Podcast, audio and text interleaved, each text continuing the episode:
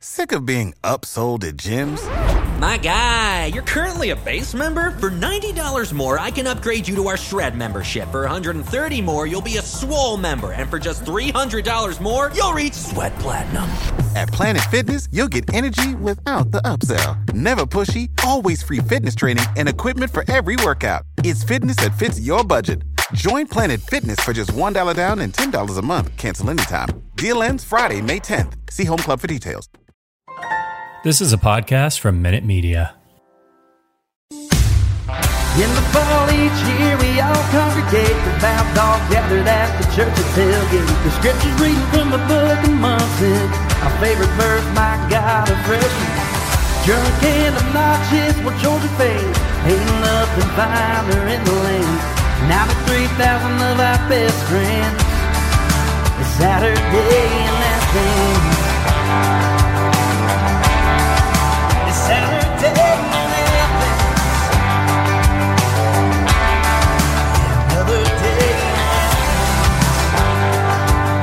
Welcome to the Saturday in Athens podcast. We're a Georgia Bulldogs show by Dogs fans for Dogs fans. I'm your host, Herschel Gurley, and I am joined today by a special guest, former Diamond Dog himself, Georgia pitcher Cole Wilcox. Cole, what's up, brother? Shoot, not too much, man. Just hanging out, enjoying the uh, Stafford Super Bowl win. Yeah, tell you what, you're the dog for sure, ain't it? Yeah, yep. Started off hot for us. Yeah, man, I was I was excited for him. I he by all accounts seems like a good dude. You can kind of tell the way his former teammates always talk about him. I feel like that's a good gauge for stuff like that. He 100%. seems real well liked. So, well, you got to see him start it all off in Tampa.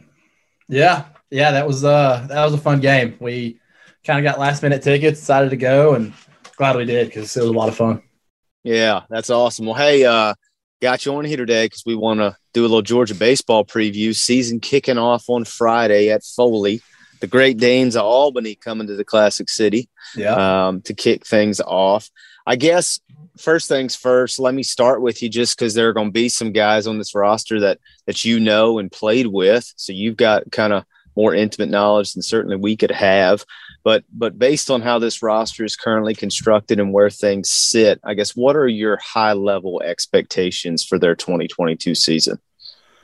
uh, I mean, honestly, I think they can be as good as they want to be. They're they're going to be one of the older teams in the country, and that's in college. That's a big deal, and you know you see that in college basketball a lot, where the older teams go on the runs in the tournament, and uh, we saw it with Georgia last year. You know, you had a lot of guys coming back on the defense, uh, one and natty. So it's a big deal to have that kind of experience and that kind of that kind of older leadership, and I think they're primed for for a good run. Yeah, I mean, I I think the nice thing is you got an established Friday starter in Jonathan Cannon, which is Yeah. always great. You kind of got a horse you can build the weekend off of, and then they got a they got a ton of bats coming back, man. I think they got Yeah. something like eighty five percent of their at bats from last year's team coming Yeah. back, which is fantastic. And they added some transfers, two pitchers and a position player. Yeah. So I mean, they're both bolstering that way. What who do you expect to to be their horses on Saturday and Sunday for for weekend series? Yeah, like you said, obviously having Cannon on Friday is a big deal, and the SEC especially. You got to have some guy. You got to have a guy number one who is, like you said, a horse. Like is able to go. You don't want to burn the bullpen on a Friday, and Yeah. Cannon's a guy who even if he's struggling, like he can get you through five or six, which is a big deal.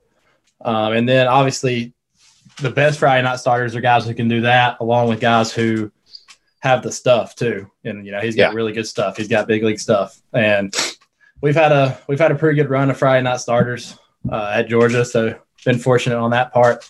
Um, and then on Saturday, um, I expect Liam Sullivan to be the Saturday guy, um, another guy who can give you good innings. He's going to fill up the zone with good stuff.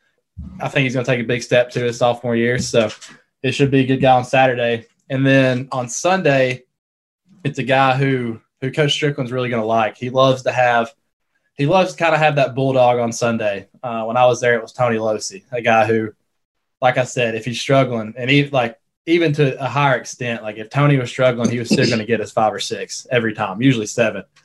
And he loves, and Coach Strickland loves having a guy like that on Sunday. And so I think the JUCO transfer, Dylan Ross, is going to be that guy. Um, from the people I've been talking to, he's he's done really well. He's been up to 96, 97 in the last couple outings, done a really good splitter. So he's, I think he's primed to take that role. Yeah, and all those guys are going to be throwing for the most part to Corey Collins, who is expected to have a big year this year.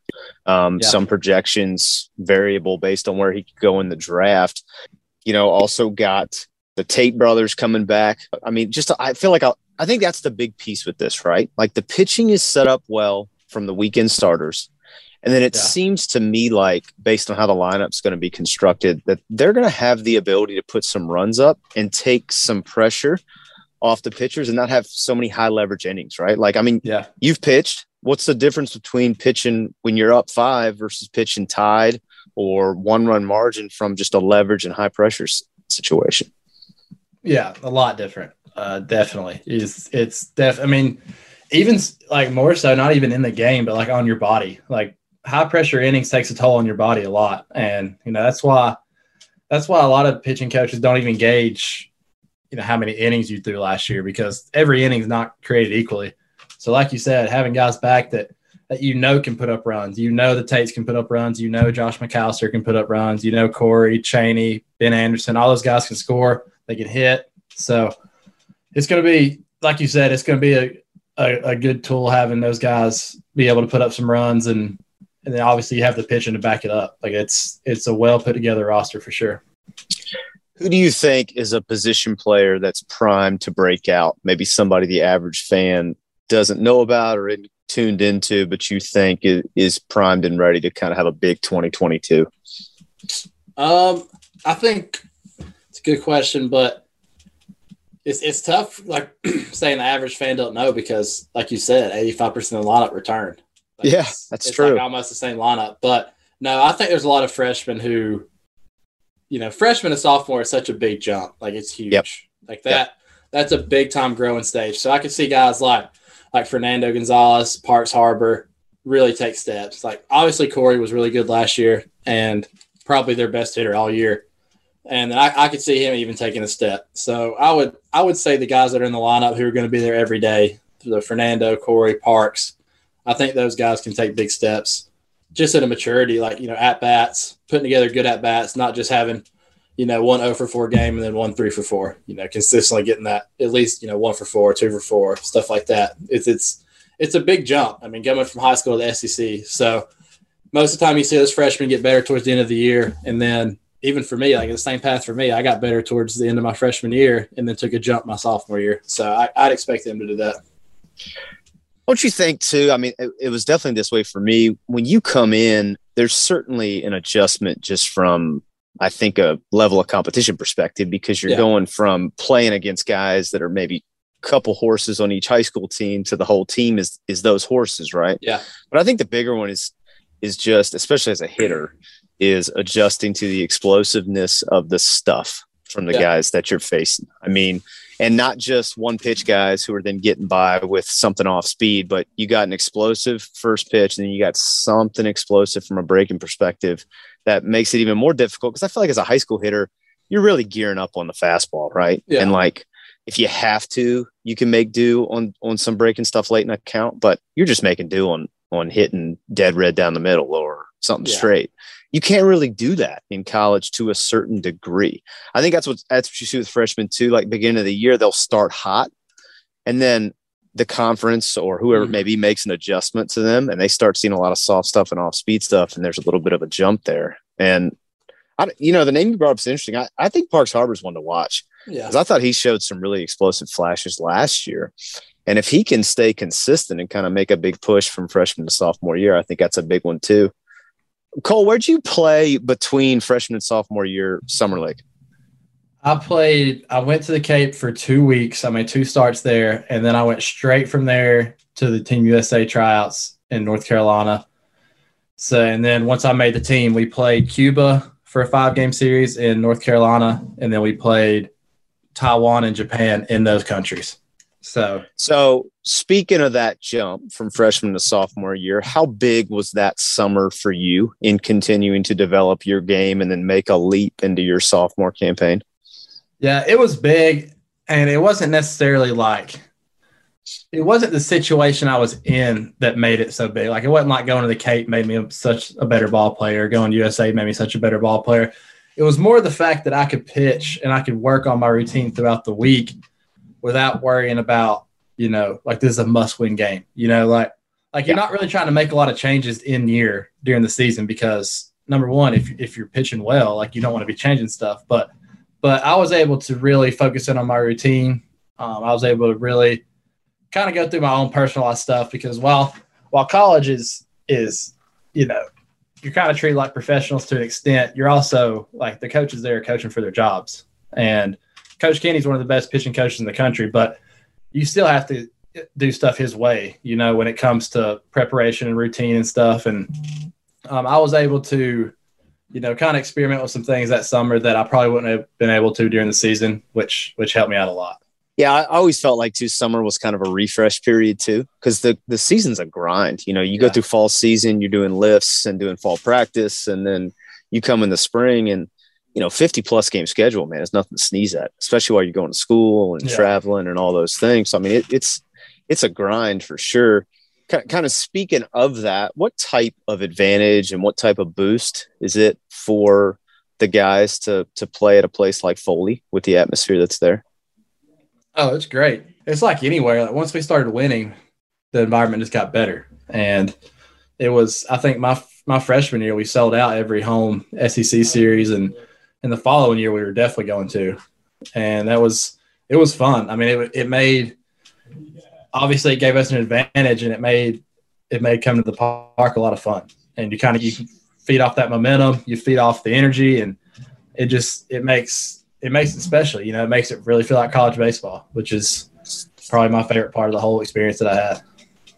Yeah, so I think I saw that they're sold out again for this year with their season ticket allotment, which is fantastic. Yeah, not awesome. not surprising. I feel like there's a lot of excitement around it.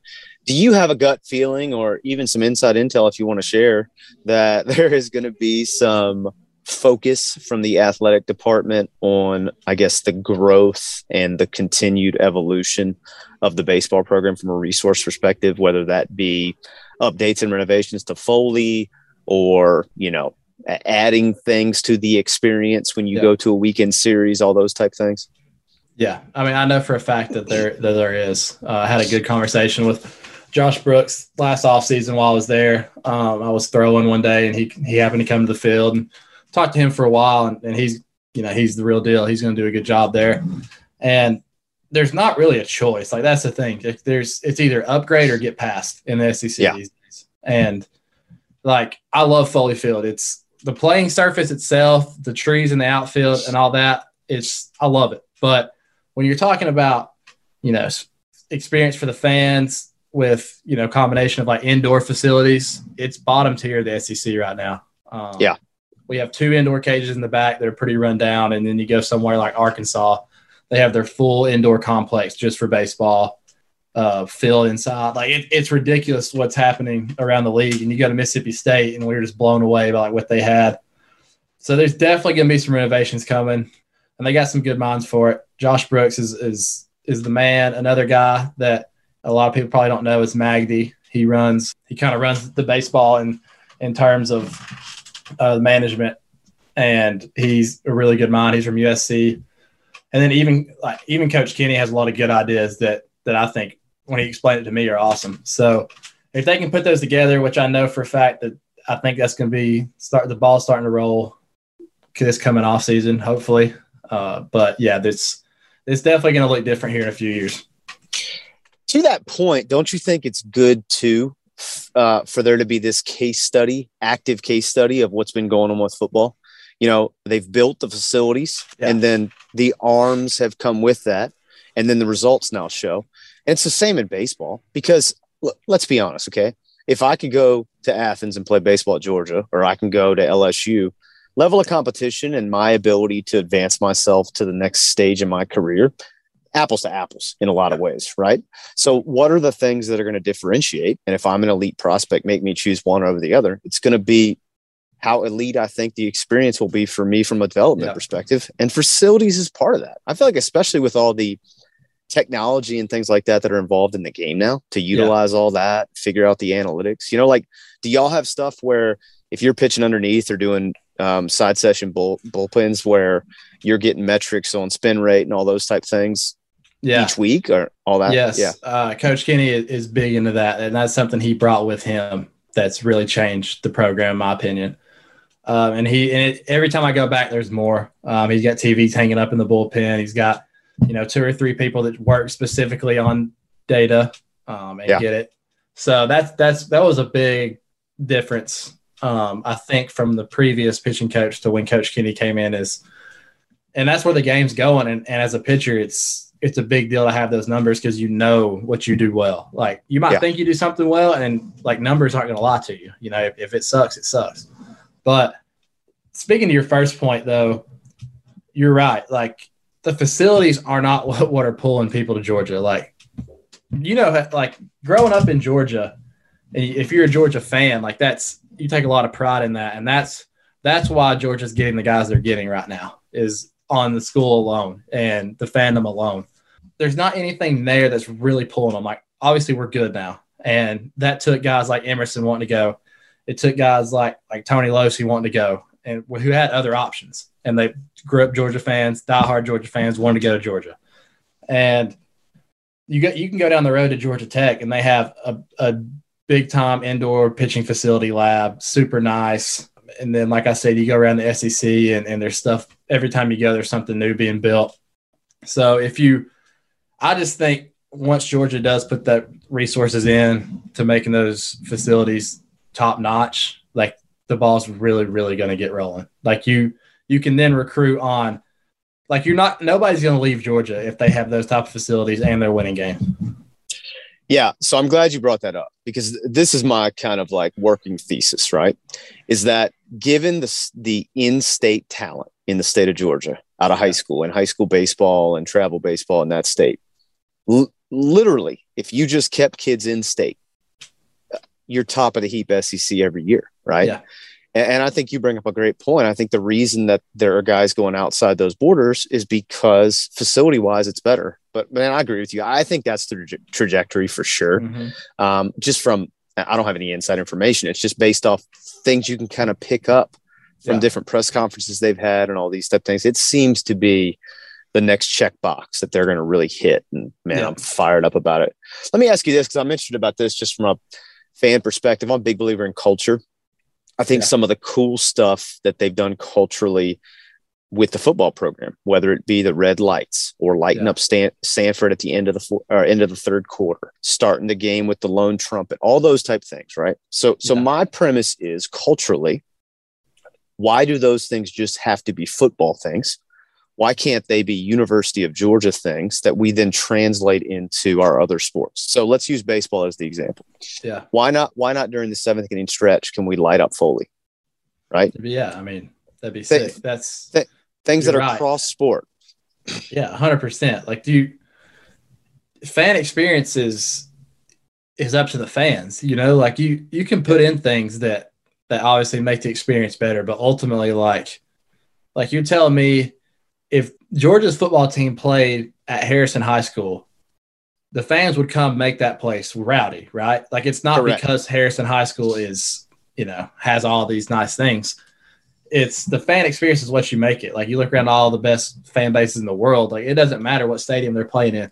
So yeah, like I think I think Georgia fans could make baseball like an insane environment. And like I understand there needs to be some more seating put in. There needs to be I have some some ideas myself that can make it even better, but like the greenhouse has been popping lately, like big time. Yes. Like it's Yes, it could be a, it could be a lot of fun and you know you pull in the greenhouse make it a part of the stands like just just things that provide energy you know and the Yep. fans bring that and they can make it like you said like doing doing cool traditions and culture stuff like that is is going to make that experience even better yeah, man. I'd love to see the Spikes get involved with it too, like the student Yeah. groups, and have them come out and hey, they've the started short- coming yeah, on, on I- weekend series especially on saturdays they'd be there because I thought they made a really big difference this year at Sanford because their group was so coordinated and they were so consistent and were essentially like the spearhead for that group. I mean, paint line too. I thought they both did a great job.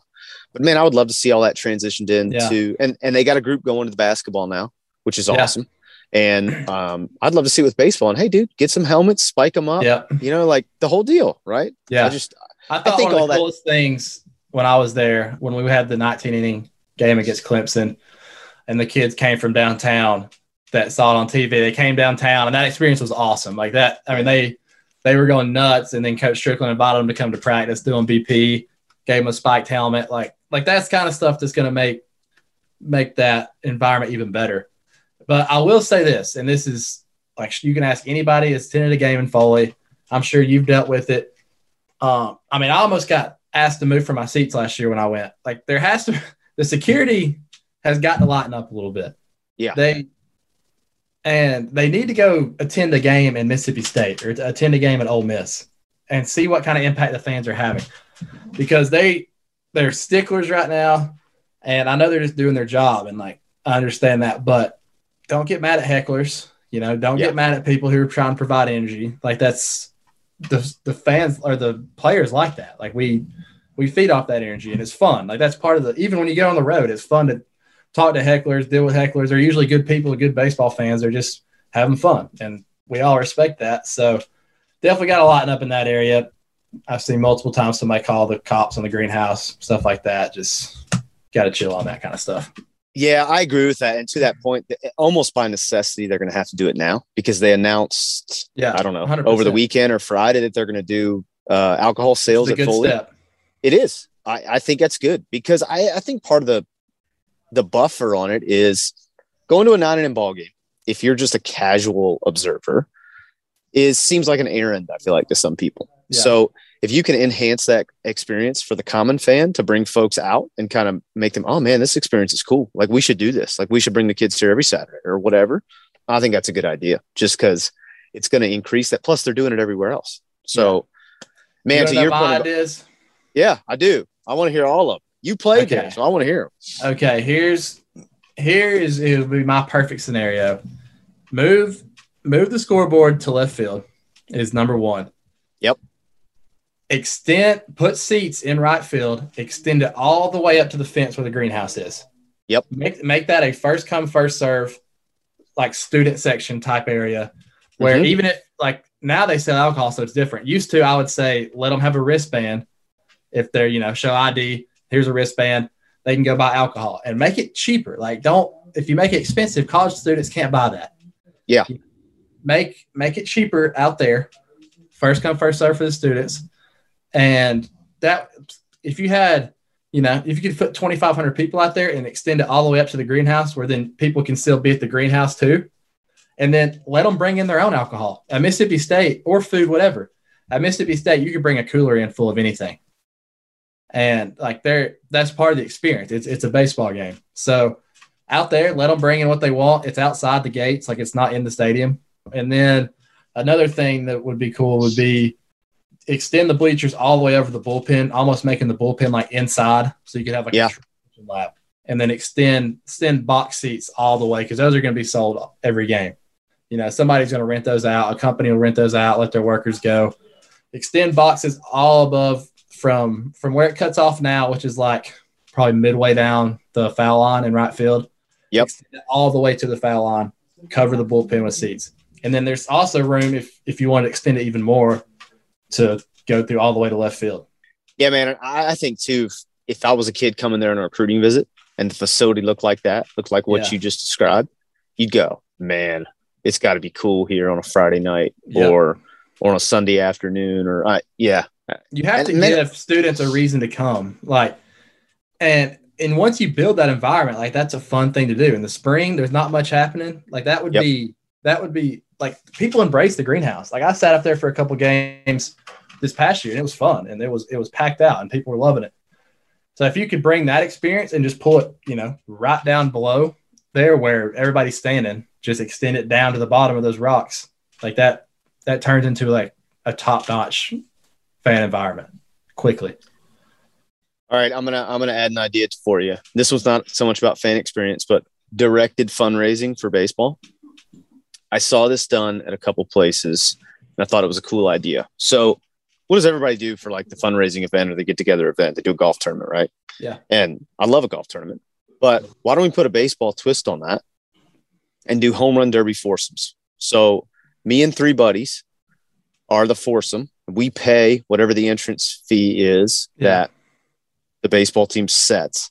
And then you have a morning at Foley where you're getting to rip it, right? that Like- would be fun. Yeah, and like make an event out of it and you know call it call it whatever you want um but make it a once a year thing maybe do it in the fall the same Yeah. weekend as you know The I don't know, you could do- tournament. The red and yeah black. that's that, that's kind of what i was thinking was red and black or if they wanted it you know wh- whatever weekend worked best for them or they felt logistically was best but man i just think it'd be a cool idea and something that makes it culturally relevant to the sport where the money's going to go right Yeah. like that'd be cool. I saw that a couple places i was like man that'd be a cool cool thing. That would be fun. Um, all right. So, what games on the schedule this year are you most looking forward to? What do they got? Like 10 games that are going to be on TV? I think everything's on SEC Network Plus, but I think they got 10 games or something like that between SEC Network, ACC Network, and a couple other uh, Yeah. viewing options. A couple on ESPN too. Yeah. Um, yeah, there's, there's obviously a lot of good SEC series. Um, they get to go to LSU. That's going to be a lot of fun. I never got to go there. I think that's be one I look. I'm looking forward to. Uh, then you get to go to South Carolina too, which was like my favorite place to go. Not so much for the environment, but the stadium itself was insane. like it was, Oh, the new, it was awesome. new, new stadium's ridiculous. It's It like a minor, awesome. minor league Yeah. stadium. like a very very nice minor, like top notch minor league stadium. Yeah. it was that was a really cool place to play. It felt like a professional baseball field. And They yeah, got Clemson like, midweek. yeah, Clemson's always fun on a midweek. Um, trying to see if they have any other good midweeks. I don't think they have them all listed on here yet, but I'm trying to look too. I, I think that's the best one is the Clemson one. yeah, I mean, Coach Stricklin's always said, you don't have to schedule big time midweek games when you're playing what 30 SEC games. Hundred percent. Hundred percent. get enough work in there. It's Yeah. hard enough. It's hard enough to win there. You don't want to stack midweeks that are just as taxing. So I saw they're doing something cool in March, March 6th and then March 8th. They're playing uh, Georgia Tech March 6th at Coolray Field in Lawrenceville, which I think that's Okay. cool. Yeah. And then the 8th, they're playing Georgia Southern at SRP Park in Augusta. So I think that's a cool opportunity for like folks who maybe can't make it to Athens or whatever it may be, go see them somewhere else, different Yeah. different venue. I think that's a good Yeah. idea. Yeah, I like that. is always cool. Yeah. So I think that's cool. And then what? SC tournament at the Hoover Met. The Best. Yeah. Yeah, that's the best. It's one of the most fun places I've ever pitched at for sure. So let me ask you this, just from your personal expectation perspective, is your do you think it's highest ceiling that they go to a regional, or do you think that should be the expectation this year? It would be a disappointment if they didn't. Yeah. That's it's it's a failure of a season if they did not. Like I'm not not afraid to say that. I think everybody in that building would agree with me. Uh, there's there's just too much talent, too much depth. That's the thing. You have too much depth. Guys who I mean, just trying to go through the lineup right now. I mean, your infield i- is going to be Josh McAllister at third, Cole Tate short, Corey Acton, the Florida transfer at second, Yep. and Parks Harber at first. Those are all guys who've played in the SEC for a long time. Parks Yep. being the youngest, and he had a full season. Then you got Fernando and Corey alternating catching, and then you have three guys in the outfield who've been there since before I was there, or at least been in college baseball since before I was there. Connor Tate, Chaney, and Ben Anderson. So you got you got proven guys who can win, good leaders, uh, and then obviously the pitching depth is insane. Uh, you got like I already listed three starters. You'll have Jaden Woods, who's a preseason All American, coming out of the bullpen. Jack Yep. Gallen will be the closer. Um, I was actually just texting him. He's trying to convince me he's starting on Tuesdays, but he'll be out of the bullpen. Um, Nolan Crisp out of the bullpen.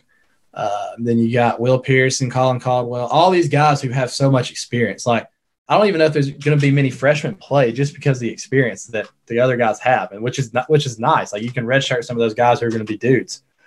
I know there'll be some pitchers who will get some innings for sure, but position player wise, I think you can just redshirt your best guys and and roll with the dudes you have. Well, I, the consensus seems to be that they should have a good year. I mean, they were in the top 15 vicinity in every single preseason poll. And I think to your point, it's that lineup is stacked. I mean, you got a guys that have had a ton of at bats, seen a ton of pitches in SEC play that are going to be primed and ready to rock. Mm-hmm. And then, I mean, they got the they got the capability to be pretty formidable Friday, Saturday, Sunday starters if The things fall right. The difference in this year and last year is they had depth last year, but it was unproven depth. Yeah. Even you, you got to think, even Jonathan Cannon, he played four weekends the year before. He was a freshman last year. Like, Yeah. listed as a sophomore, he was a freshman. He, he didn't play one SEC game. Uh, then you're going to get guys back this year that that have you know top instantly have top five stuff on the team, and Garrett Brown and Will Childers. Those two guys will be back off TJ, and the, their stuff is nasty. And they got like even the guys like Will Pearson, Colin Caldwell, Jaden Woods, Liam, like they were all freshmen last year throwing big, big innings. That's Yeah. tough to do. And this year, mean, there's just going to be a, a major different comfort level. A lot of those games you saw them lose last year where they were up, you know, because they were they were better than the other team. They were up, up, up, and then kind of lost it towards the end. Those are going to be wins this year, and that's what's going to separate them. All right, I want to ask you more of an off-color question. Yeah. Give me give me some of your favorite uh, rain delay or game delay games or activities when y'all when you were in college. Hey, we just went back and played some ping pong. I mean, Man, y'all y'all were highfalutin had a ping pong table. We had to get like real creative. Okay. So we had a couple guys who were really funny and they would take um, paper solo cups yeah, and they would act like they were playing tennis against each other in the dugout. yeah. So they would flick the cup and go back and forth. And like, brother, they would get so into it, like diving all over the dugout. I mean, it was insane. We keep like yeah, imaginary score. stuff. Yeah, that it's different. It's different on the road, but at home, yeah, we I mean, we just went hung in the locker room. But the, yeah, we got after it on that ping pong table. Like that was that was like a big deal in our. We oh, played Oh, doubles ping pong every single day, like winter stays, and it was. Who's your partner? It just depended on the day. I mean, there, we Yeah. didn't have a set partners. It was just you know whoever was in there at the time, like whoever just got out of class. It's like you want next, yeah, let's do it. So it was fun. My brother just got this machine that he sets up at one end of his ping pong table Yeah, and it it feeds him like a freaking jugs machine. that's sick. So I haven't played ping pong in a while. I'm, I'm itching for it. That- That's how he was. He's like, I just can't stand anymore. I miss playing it so much. So I just got this thing. He said, I'm getting pretty good. Yeah. So- Now I will say that my sophomore year during the the Omaha Challenge when we picked teams, and Yeah. there was three events going on. We had fungo golf, ping pong, and spike ball. So we had to pick two representatives to play each. And so I was on. Emerson was my captain. Believe it or not, Emerson won the fungo golf competition. he he won it. And then me and Trevor Tinder were the doubles partners in ping pong, and we won the whole thing.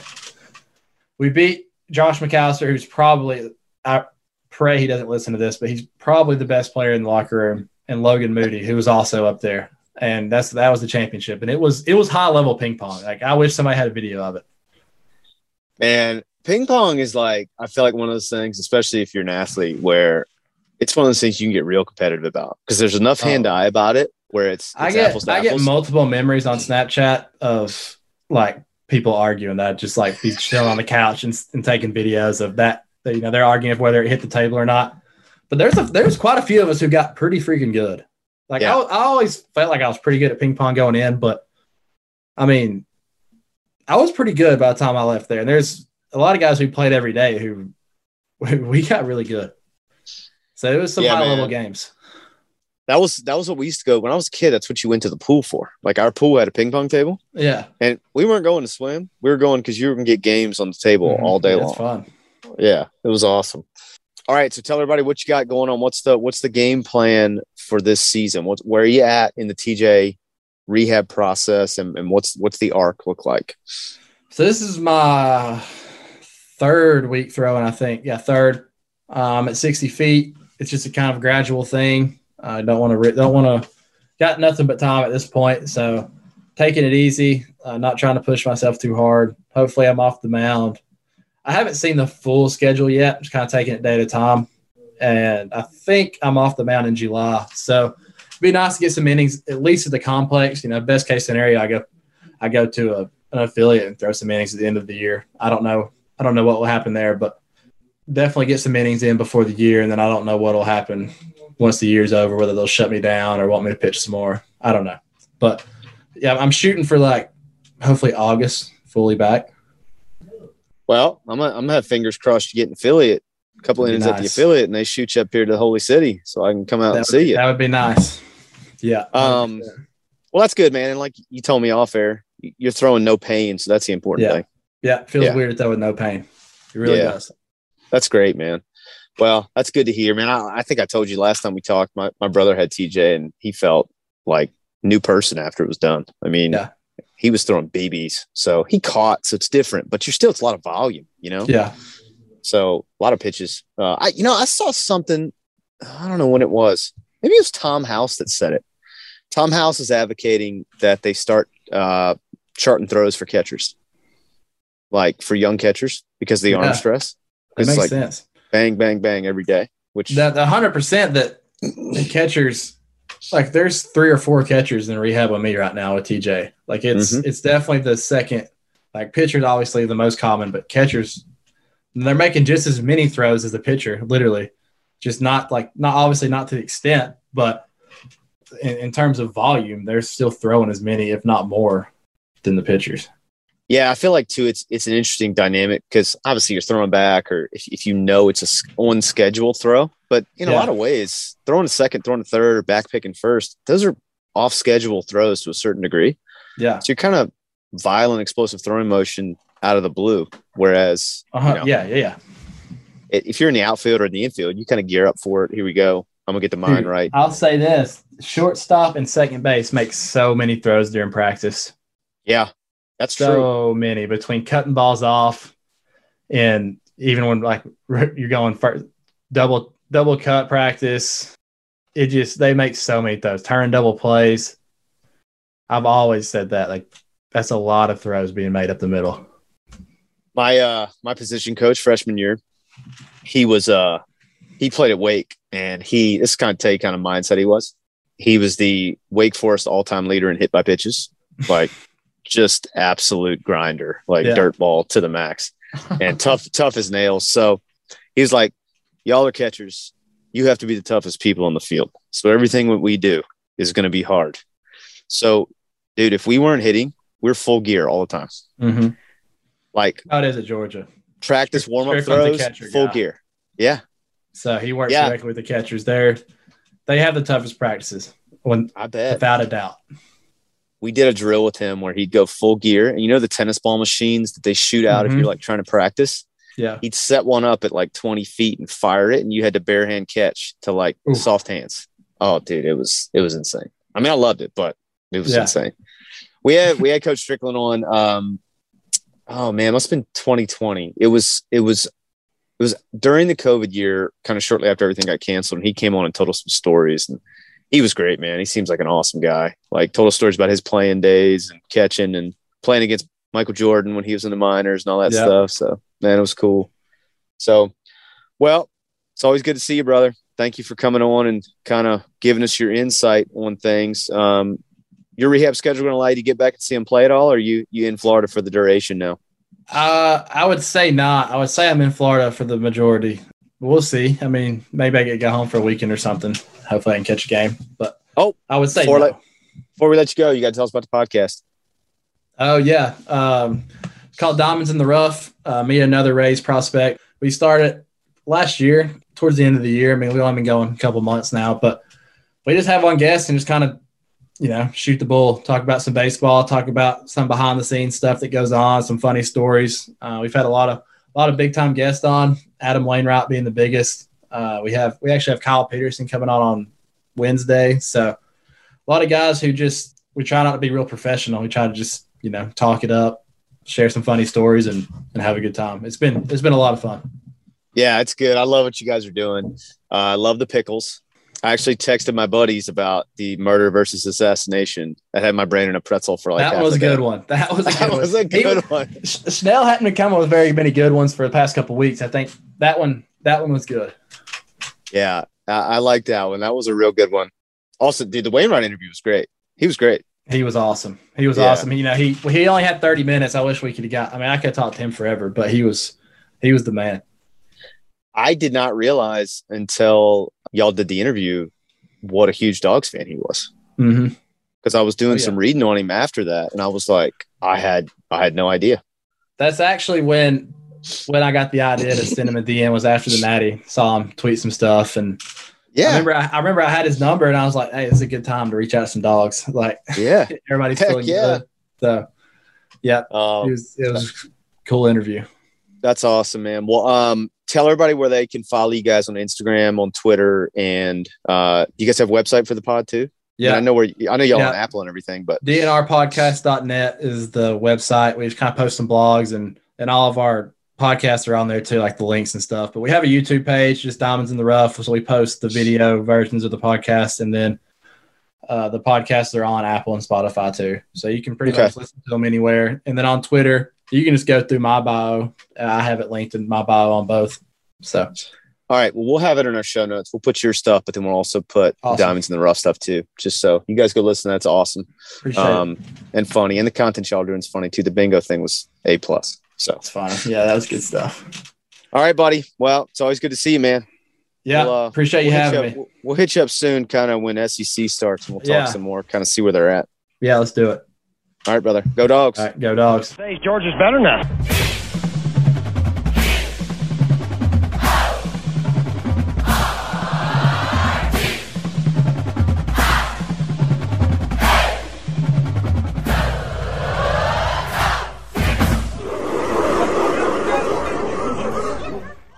Of being upsold at gyms? My guy, you're currently a base member? For $90 more, I can upgrade you to our Shred membership. For 130 more, you'll be a Swole member. And for just $300 more, you'll reach Sweat Platinum. At Planet Fitness, you'll get energy without the upsell. Never pushy, always free fitness training and equipment for every workout. It's fitness that fits your budget. Join Planet Fitness for just $1 down and $10 a month. Cancel anytime. Deal ends Friday, May 10th. See Home Club for details.